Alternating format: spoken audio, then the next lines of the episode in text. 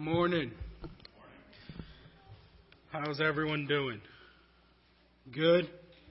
Welcome to Faith Bible Fellowship. My name's Ricardo. I'm one of the leaders here. So glad that you guys were able to make it out on this rainy, pouring day. We're glad that you guys are here to worship with us, praise God, and just open up His Word. Like it was mentioned before, we're going to have a fellowship meal so feel free to hang out after. It's downstairs in the basement. We'd love to just break bread and just have fellowship over great food. We're going to be continuing going through the book of Philippians. We're going to be in the third chapter, verses 1 through 11. So feel free to turn there. Today, we, we live, our society today tells us that all we got to do is, is we can have whatever we like. We can get whatever we want if we just work hard enough, if we just put in enough effort and we put in the work that we're able to get, we can get the money and we're able to just receive whatever we like. We can work hard enough to get what we like. And it's just this idea of work, work, work, and then you're good to go. You put in all the effort and you put in all the time, you get all the money you, you want or need, and then you're able to just go and purchase, go and get whatever you may like. And, and to an extent, that's true. To an extent, we are supposed to work. We are supposed to work hard. We are supposed to have a good ethic, and we are supposed to just honor God in our work. But we know that, that the Bible tells us differently. We know that, that we don't always work for the things that, that is given to us, that we don't earn certain things when it comes to what the Bible says. And so we come to a passage where we see Paul talking about the fact that, that we've received the righteousness of Christ, not because of anything that we've done, but because of what Christ has done on the cross. And so it, it kind of counters what we're taught in today's culture, in today's society, that all you have to do is work. What the Bible says when it comes to, to our salvation, when it comes to our righteousness, is that it does not matter what you do, it does not matter how long you pray, it doesn't matter how, how often you read your Bible, that the salvation, that the faith that you have is given to you by God. And it goes completely against what our society says is just work, work, work. So we come to a passage where, Paul is speaking against that in essence, where, where he talks about us receiving the righteousness of Christ through faith, not through anything else, not through our works, not through anything that we've ever done, but, but through just simply having faith in what the work of Christ did on the cross. And so we're going to be talking about that today. And as we work our way through this passage, what we see, one of the central themes that I see throughout this is this idea that that Paul's getting at is that Christ above all. That above everything that we have in our life, above everything that we work for, everything that we do, Christ stands above all of that. That He reigns over all things that we have, over all the work that we do, over who we are to the core. That Christ reigns above all of that. So I would like to talk about what it means to have Christ to have that model in our life to be Christ above all and what that looks like for us as, as followers of Christ, as believers, what it means to just say and walk out this life of Christ above all. So if you're with me, if you can turn to Philippians 3. And as we've been doing lately, if we can just stand for the reading of God's word and just reverence for it. Starting in verse 1. Finally, my brothers, rejoice in the Lord. To write the same things to you is no trouble to me and is safe for you. Look out for the dogs. Look out for the evildoers. Look out for those who mutilate the flesh. For we are the circumcision who worship by the Spirit of God and glory in Christ Jesus and put no confidence in the flesh Though I myself have reason for confidence in the flesh also, if anyone else thinks he has reason for confidence in the flesh, I have more.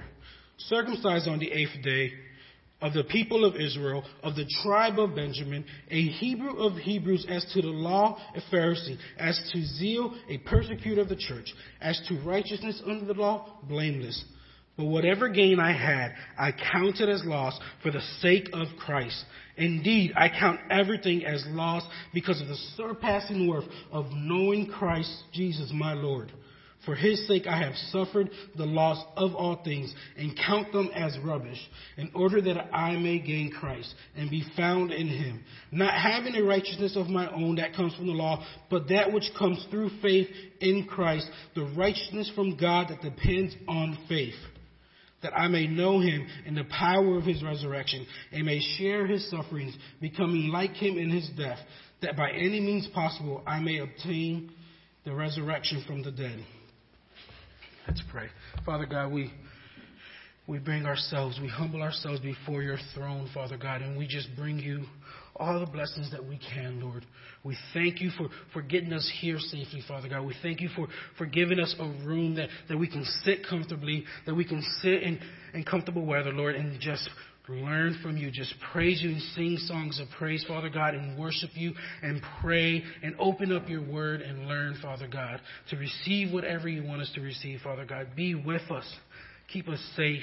Eliminate any distractions that we may have, Lord. May we just take the next several moments to just be attentive to your spirit, Father God, to be attentive to you and to gain whatever you want us to gain from, from this, this, these set of passages, Father God. We ask that you be here, Lord, work in us, chisel away anything that needs to be chiseled away, Lord.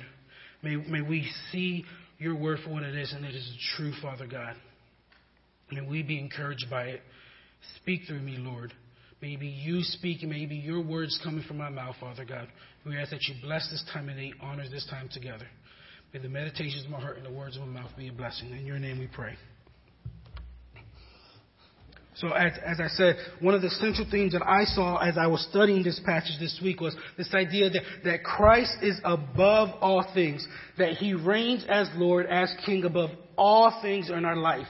And, and what does that mean for us as, as believers? How does that look like according to, to what we see here in Philippians 3 1 through 11? So I have three main points for you guys that I've gathered as I study this. I'd like just to share it with you guys. For us, for, for believers, for Christians, putting Christ above all means first and foremost guarding ourselves against false teachers. And we see this right, right, right in the first in the second verse, look out for the dogs, look out for the evildoers, look out for those who mutilate the flesh. And so, so Paul is, is in essence, he's giving the Philippians this warning. He's saying, look out. And he uses the phrase three times, look out, look out, look out. And we see from verse 1 that this isn't the first time that Paul has addressed this issue with the Philippians because he says, he says in verse 1, to write the same, thing, same things to you is no trouble to me and is safe for you. So we're able to see that Paul has addressed these issues with the Philippians before. And we don't know in what sense. We don't know if it's simply the, the other letters that Paul writes, whether it's Galatians or, or Corinthians that being circulated. And so the Philippians have read that before, or perhaps it's a letter that we just don't have that the Philippians had at that time. But to some extent, we know that Paul has talked about these things before because he says, to write them to you again is of no trouble to me and is safe for you. And so we see here that he's warning them. He's warning them, he says, look out, or as some of the other translations put it, beware or, or, or to watch out. Watch out for the dogs. Watch out for the evildoers or those who, who mutilate the flesh. And in context and looking, when we study other books, we realize that Paul is really talking about look out for the Judaizers, those, those false teachers who come, creep into the church and try to bring a different gospel than, than what is what Christ is preaching. And we see that he's talking about Judaizers. And what is Judaizers just people who, who taught that the Gentiles must first become Jews and obey the Old Testament laws in order to be saved. So he's saying, watch out for these false teachers who are telling you that in order to be saved, you first have to obey the Old Testament laws and become Jews. And Paul's saying that's not the case. That's not true. And, and it goes so far that he calls them dogs. Look out for the dogs. And this was a common phrase used by the Jewish people at that time to refer to really the Gentiles because they viewed the Gentiles people as being ritually unclean. So they used the frame dogs, and what Paul's doing is he's, in a sense, he's flipping that. He's calling the Judaizers, he's calling the false teachers dogs themselves. Because of their perversion of the gospel, because of what they're trying to do. They're trying to add on to the gospel things that aren't there. And they're trying to, when he says mutilate the flesh, what they're telling the, the, the um, Judaizers, what they're telling the Gentiles is you have to be circumcised.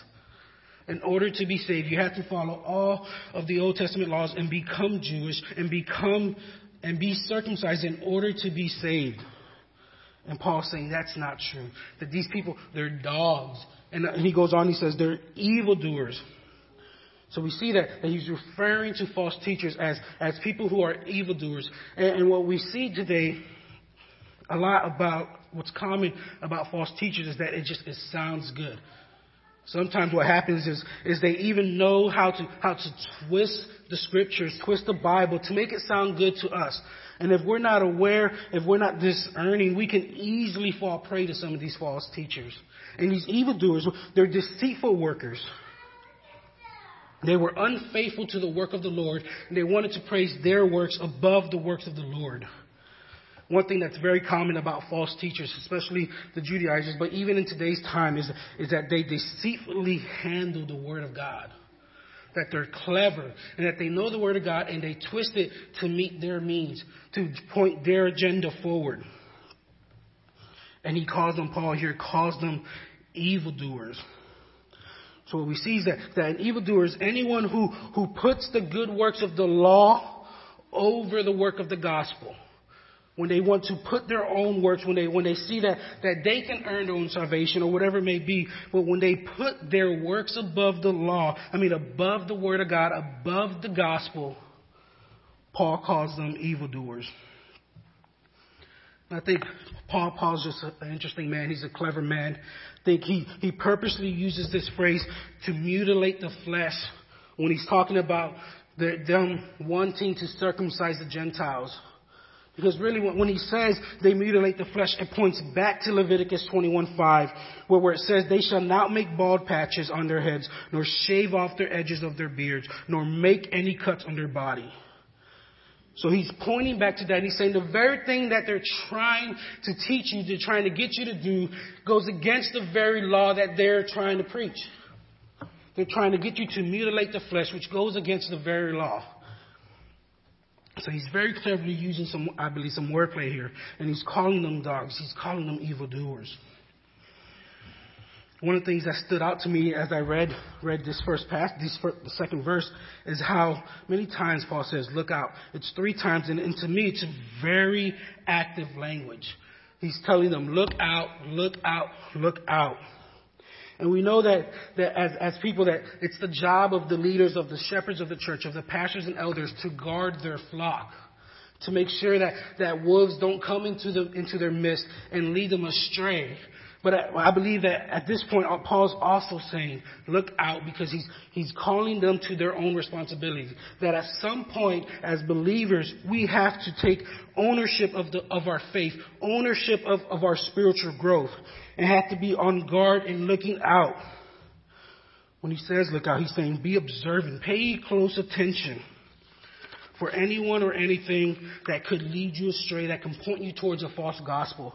And in today's society, that's very easy. We have access to countless, thousands and thousands, perhaps even millions of different sermons, of books on different topics on theology. And if we're not careful, if we just listen to anyone or we just pick up any book, we could be leading ourselves, teaching ourselves false doctrines or, or, or to a false gospel if we're not being careful, if we're not discerning some of the things that we're listening to. And I'm not just talking about the things that we watch or listen to, but more importantly, some of the times we go throughout the week and we, we have certain pastors or sermons that we like to listen to. And if we're not carefully watching out what we're feeding ourselves, we could be leading ourselves astray and we could be listening perhaps to someone who's preaching a false gospel. So Paul's saying, look out. He's telling them, take ownership, take responsibility of your spiritual growth. And so at some point, the responsibility falls on us as followers of Christ to be actively looking out for false preachers, the, for preachers who teach a false gospel. And we have to recognize these, these teachings. And the way that we recognize these teachings is to have a proper understanding of what the Bible teaches. In order for us to have a proper understanding of what the Bible teaches, then we have to first and foremost open up our Bibles. We have to prayerfully read our Bibles. We have to study our Bibles. And we have to seek help when we need help. If we're like, you know what? This doesn't sound too good. Well, that's why you have leaders within the church, and you can take that to. So I was just reading this from this person, and it just doesn't sound right to me. What, what are your thoughts? But we're supposed to be discerning any type of false teaching. And we can only do that by staying in prayer, by reading and studying our Bibles carefully, and understanding the Word of God. And that's how we're, we are, that's how we can remain active and, and remain on, on guard about any false teaching that, that's trying to be taught. My second point is, is that to, in order for us to live a life that, that says Christ reigns over everything, that Christ is above everything in our life, we have to realize that we have a new identity in Christ. And really, as I looked at this, this passage, I saw this in, in the threefolds, three different ways that we have a new identity and, and the implications of us having a new identity in Christ. The first one is new identity means we worship God by, by, by, the Spirit, by the Holy Spirit. We see this in verse 3. For we are the circumcision, or as the NASB translates it, the true circumcision, who worship by the Spirit of God and glory in Christ Jesus, but put no confidence in the flesh. This idea that, that we, as followers of Christ, under the new covenant, we've been given a new identity, that our hearts have been, in essence, circumcised, it's been peeled away, and we now are able to worship God by in the Spirit and in the truth. And so this, this work is done by God Himself. This isn't something that we do. This isn't something that we slowly chip away the, the, um, the flesh in our hearts to be more in line with God. But God does the work. We see this in, Deuteron- in Deuteronomy 30, verse 6. And the Lord your God will circumcise your heart and the heart of your offspring, so that you will love the Lord your God with all your heart and with all your soul, that you may live. This idea that, that our hearts under the new covenant have been circumcised by God Himself. And by, through this circumcision, through the peeling of our, our stone hearts, we're now able to pray and worship God in the true spirit and truth. And so we see that, that, that, that, circumcision is simply just a symbol of what must happen to a person's heart under the new covenant that we have to peel back and remove any type of, of that God peels back and removes any type of hatred, any type of, of any type of hatred towards God Himself. He does this work. And it's through this work, it's through this new circumcised heart that we're able to worship God in spirit of God and in glory in Christ Jesus. So we see that that circumcision leads us to worship God by the Holy Spirit, that it's God who's doing this. John 4, 23 to 24 says, But the hour is coming and is now here when the true worshippers will worship the Father in spirit and truth. For the Father is seeking such people to worship Him. God is spirit, and those who worship Him must worship in spirit and truth. You know, we're able to do this because of the veil that's been taken off our hearts by God Himself. That He has removed the veil from our hearts, and because of God regenerating us and bringing us to Himself, we're able now to freely worship Him in spirit and in truth. So we're given the Holy Spirit and made alive by it. Therefore, we now have the ability to truly worship God in all areas of our life, not only in public, but in private and in family worship and in our own selves at work, wherever it may be, that we're able to finally worship God in spirit and in truth, that we've been given the Holy Spirit, and our new identity is rooted in that that we're able to worship God because of what God has done, not because of our own works, but because of the Holy Spirit being given to us.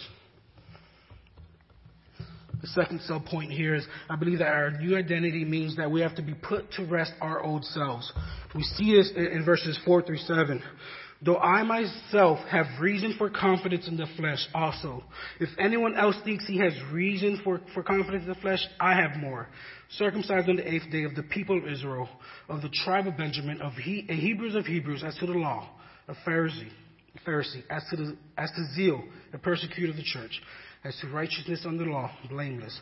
But whatever gain I had, I had counted as loss for the sake of Christ. Paul goes here and he lists all of these accolades that he's picked up over his life. He's like, if anyone is blameless before the law, it's me. I was circumcised on the eighth day. Uh, he can even trace his lineage back to, to, a, to one of the tribes. And Paul's saying, if anyone is able to boast in himself and boast in his own works, it's I. I'm able to do this. I'm the one. I can be found blameless before the very law that these false teachers are trying to preach. What does he say? But whatever gain I had, I counted as loss for the sake of Christ. That even though he was blameless before the law, that still did not compare to the freedom that, that Paul had in Christ. That even though he was blameless, he could just, the righteousness that he got from Christ was greater than any righteousness that he could bring to himself. The fact that he can be declared blameless under law did not matter because of the righteousness that he had in Christ. So, so all the fame or whatever, or the money or the status that came with, with what Paul used to do before his conversion did not matter anymore.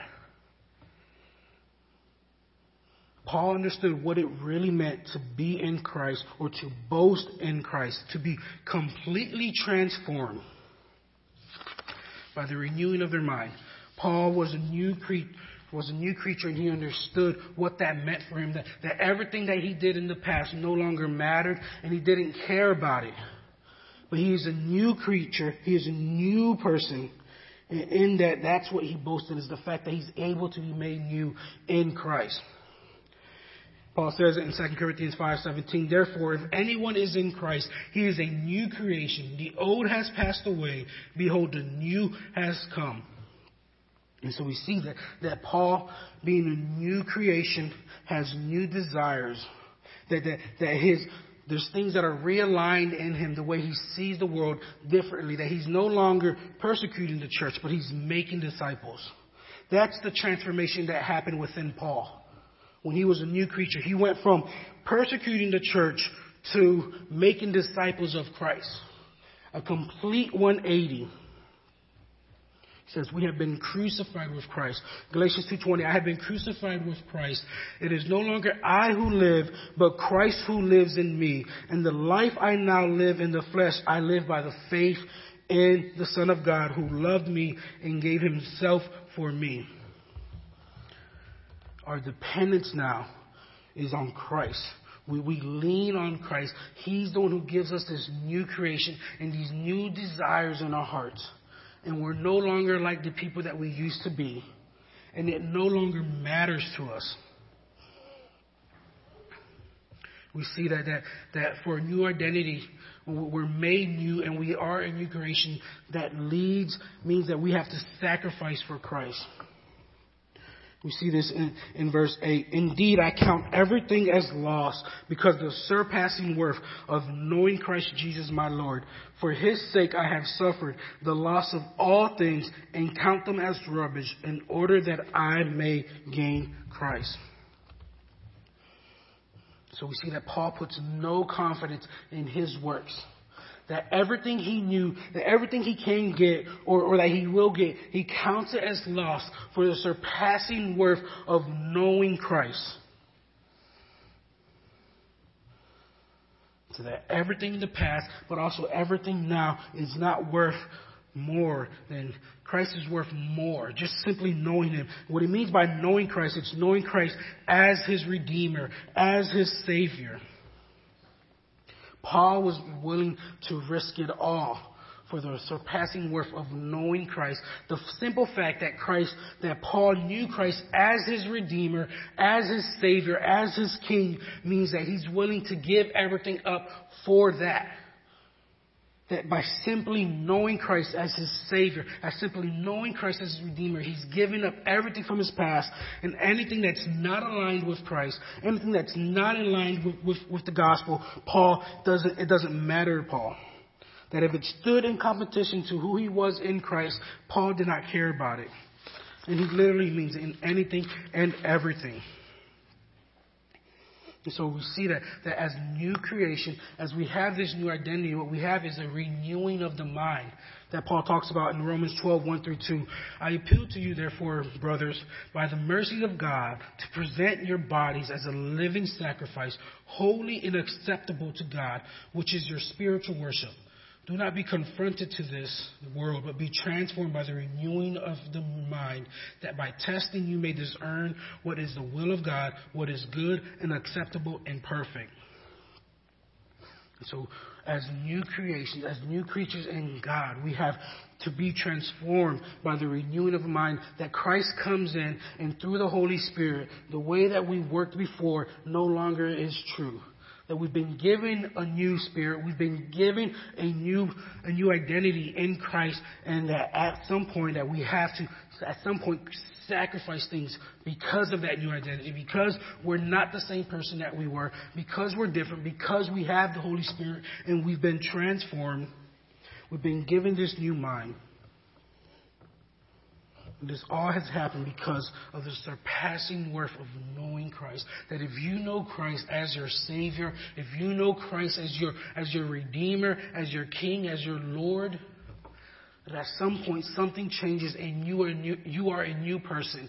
And in that, and being new, and being a new creature, the things that used to entertain you, the things that you used to find joy in, you no longer truly find joy in because you find joy in just knowing that Christ is your Redeemer, knowing that Christ is your Savior. And that's where you find joy.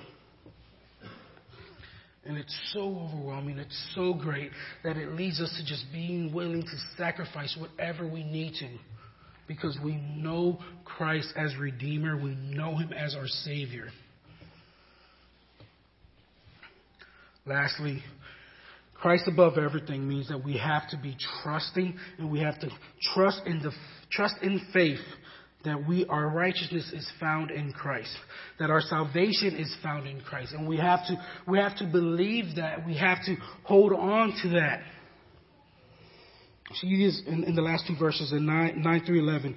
And be found in him, not having a righteousness of my own that comes from the law, but that which comes through faith in Christ, the righteousness from God that depends on faith. And so what we see here is that Paul is talking about two different types of righteousness. The righteousness of the law and the righteousness of Christ. One brings death while the other brings salvation. We see that, that, that ultimately what, what he's talking about is that the righteousness of the law depends on man. Depends on man really to add to the gospel and make their own rules or, or what they can or cannot do. It's man, the righteousness of the law depends on man making themselves blameless before a holy and righteous God, which isn't possible. It's this idea of, of what the Pharisees did all throughout throughout the um, Old Testament into the New Testament, this idea that they added to the law. And it's this idea that if we submit ourselves to the righteousness of the law and we think that we can save ourselves according to our works, what we're really saying is that we know better than the Creator. You know, it's like it's like a toddler who tells you tells a parent, "No, I do this." That's my son, by the way. My son, he just he thinks he knows better than his mother and I, and then he falls and he hurts himself, and it takes everything him to say, "Ha ha."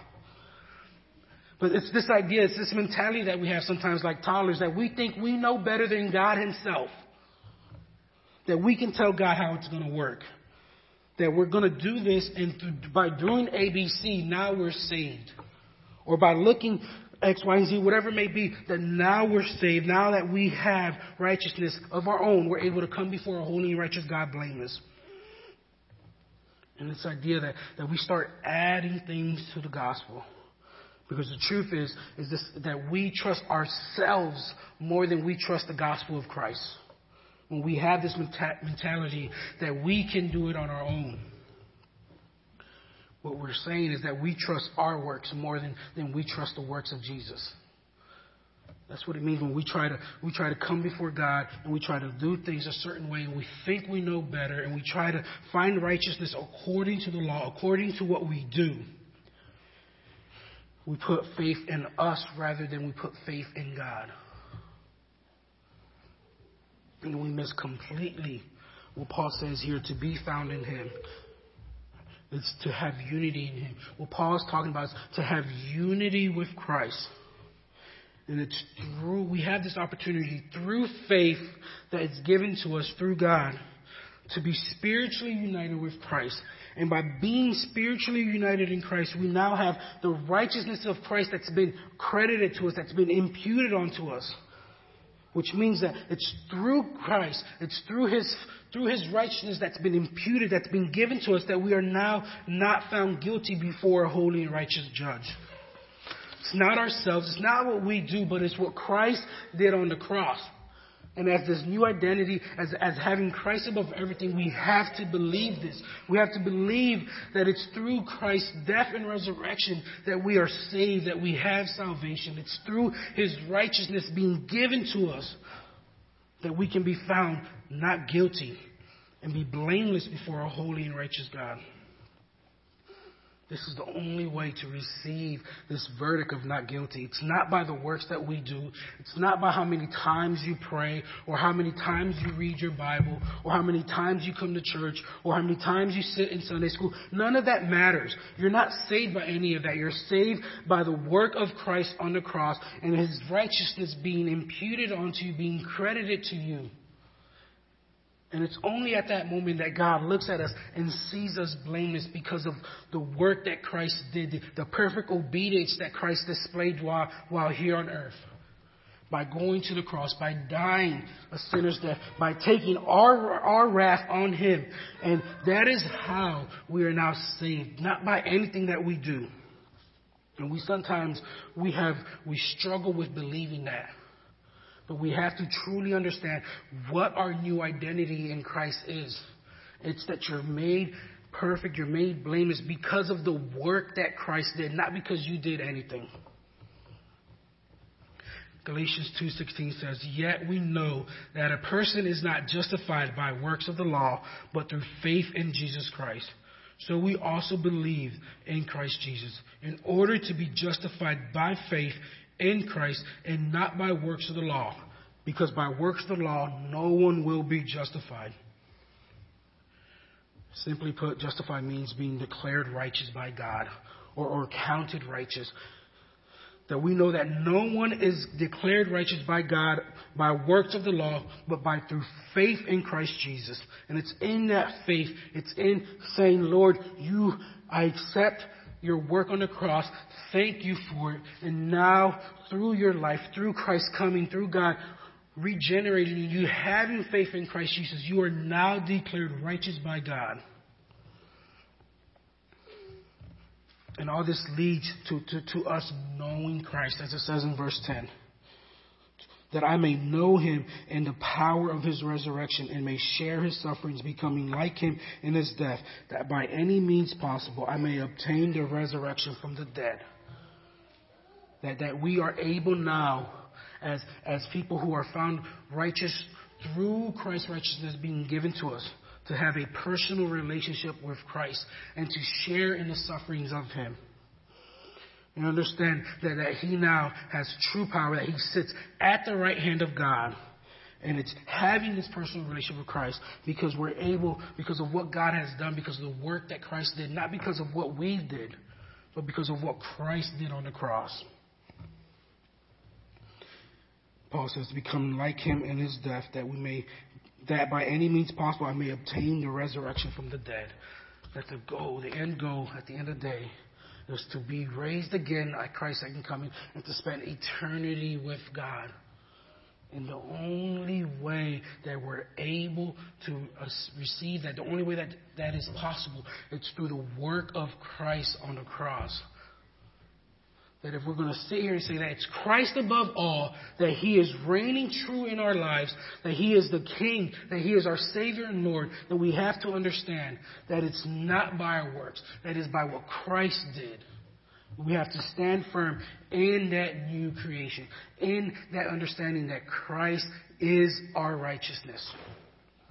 That is because of what Christ did on the cross that we're able to be declared righteous before a holy and righteous God. So my prayer is that as we go through this week, that we walk in this, that as we as we as we declare that Christ is above all things in our life, that we truly understand what that means. That we have been given a righteousness that is not of ours, but it's of Christ. And that's through his work, it's through his life that we're able to be declared righteous before a holy and righteous God. And we walk in, in that truth. Not that we're able to get things done on ourselves, but that Christ is doing all. Let us pray. Father God, Lord, we, we humble ourselves before you, Lord. We thank you for, for the fact that you loved us so much. You love your creation so much that you sent your son to die for them, Lord. And that you, you being, being sovereign, you being all powerful, you being all knowing, know exactly what you're doing, Lord and that you've, you've plucked us out, out of our, our wretchedness, that you've plucked us out, out of our death, Lord, and you've given us a new life, that you've, you've given us the righteousness of Christ out of your love and out of your mercy and out of your grace, Father God, that we did not do anything to earn this, but it's that you working in your creation, Father God. We thank you for that, Lord. Keep us safe today, Lord. As the roads are wet, as we travel, keep us safe as we go home. May we take this day to just bask in, in, in, your truth, Lord. That we may take this day to spend perhaps more time than we would on a normal day in your word. Lord, be with us. Bless the meal, Lord, that we're about to partake in, Lord. Bless the conversations around the table that we have, Lord. May we be may we be honored. May we, may we be lifted up by the conversations we'll have today, Lord. Be with us. Thank you for your love. Thank you for your mercy. And thank you for your grace over our lives, Father. Be with us. In your name we pray. Amen.